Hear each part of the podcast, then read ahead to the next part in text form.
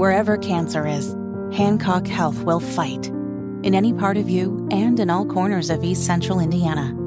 From Indianapolis to Greenfield to Knightstown and beyond. From hospital rooms to family rooms, we fight.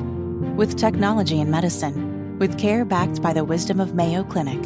For you, for your family, and for your future. We fight cancer here. HancockHealth.org slash cancer. And the thing is, Biden right now, he's feeling pretty good about himself. He's feeling cocky because he had a physical yesterday and the old geezer passed it, Nige. I believe robust was used to describe the president. Oh, yeah. Current physical state. He's shuffling around and mumbling like a much younger 78 year old man, I'm sure. no cognitive test, though, right? That's the thing that we need the most a cognitive test. Um, And they, they will tell you that his administration, well, he has to take a cognitive test every day just by virtue of being the president. as Ron Burgundy once said, and I quote, I don't believe you. because here's a little montage Oh, great. that goes to show that Joe Biden lost that fastball a long time ago.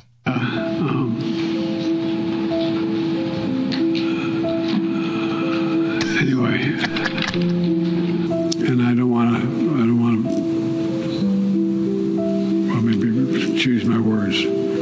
just thanking, uh, uh, the, anyway, I, I just, look, I mean, All this music. Putin's kleptocracy. Uh, yeah. He said, uh, it's not, we need uh, not just, uh, well, I won't go into it. Here's what drives the driver uh, in the states that are affected. Here's what you can do, the drivers. It's an impact, an impact that decades are making because inaction was, uh, So bad. was inaction the, uh, with, with, with the Department of uh, Okay, you can stop it right there. I think we've proved our point. These sad soap opera music. and what's with the. That's his thing. That's kind of his thing. Man, these guys are so Anyway. old, Nige. I was thinking about this yesterday when we were talking about cocaine Mitch, Mitch McConnell. He's 82. Now, Joe Biden will be 82 this November. So they were both born in 1942. So think about this.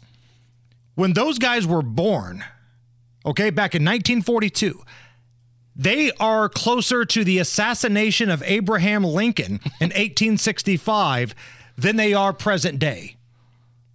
I mean, I know Let you can do a lot in. of fuzzy math here and you can do this with a lot of things, but you know, it was 77 years from their birth dates to the assassination of Abraham Lincoln.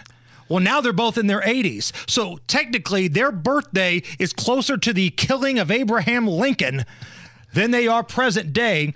And one of them is the president, and one of them leads the Senate for the Republicans. One of them had a stroke on live TV.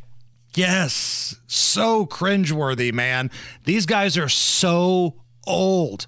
But you know what? This is a problem for us because as a country, we keep electing these people. So old, old balls.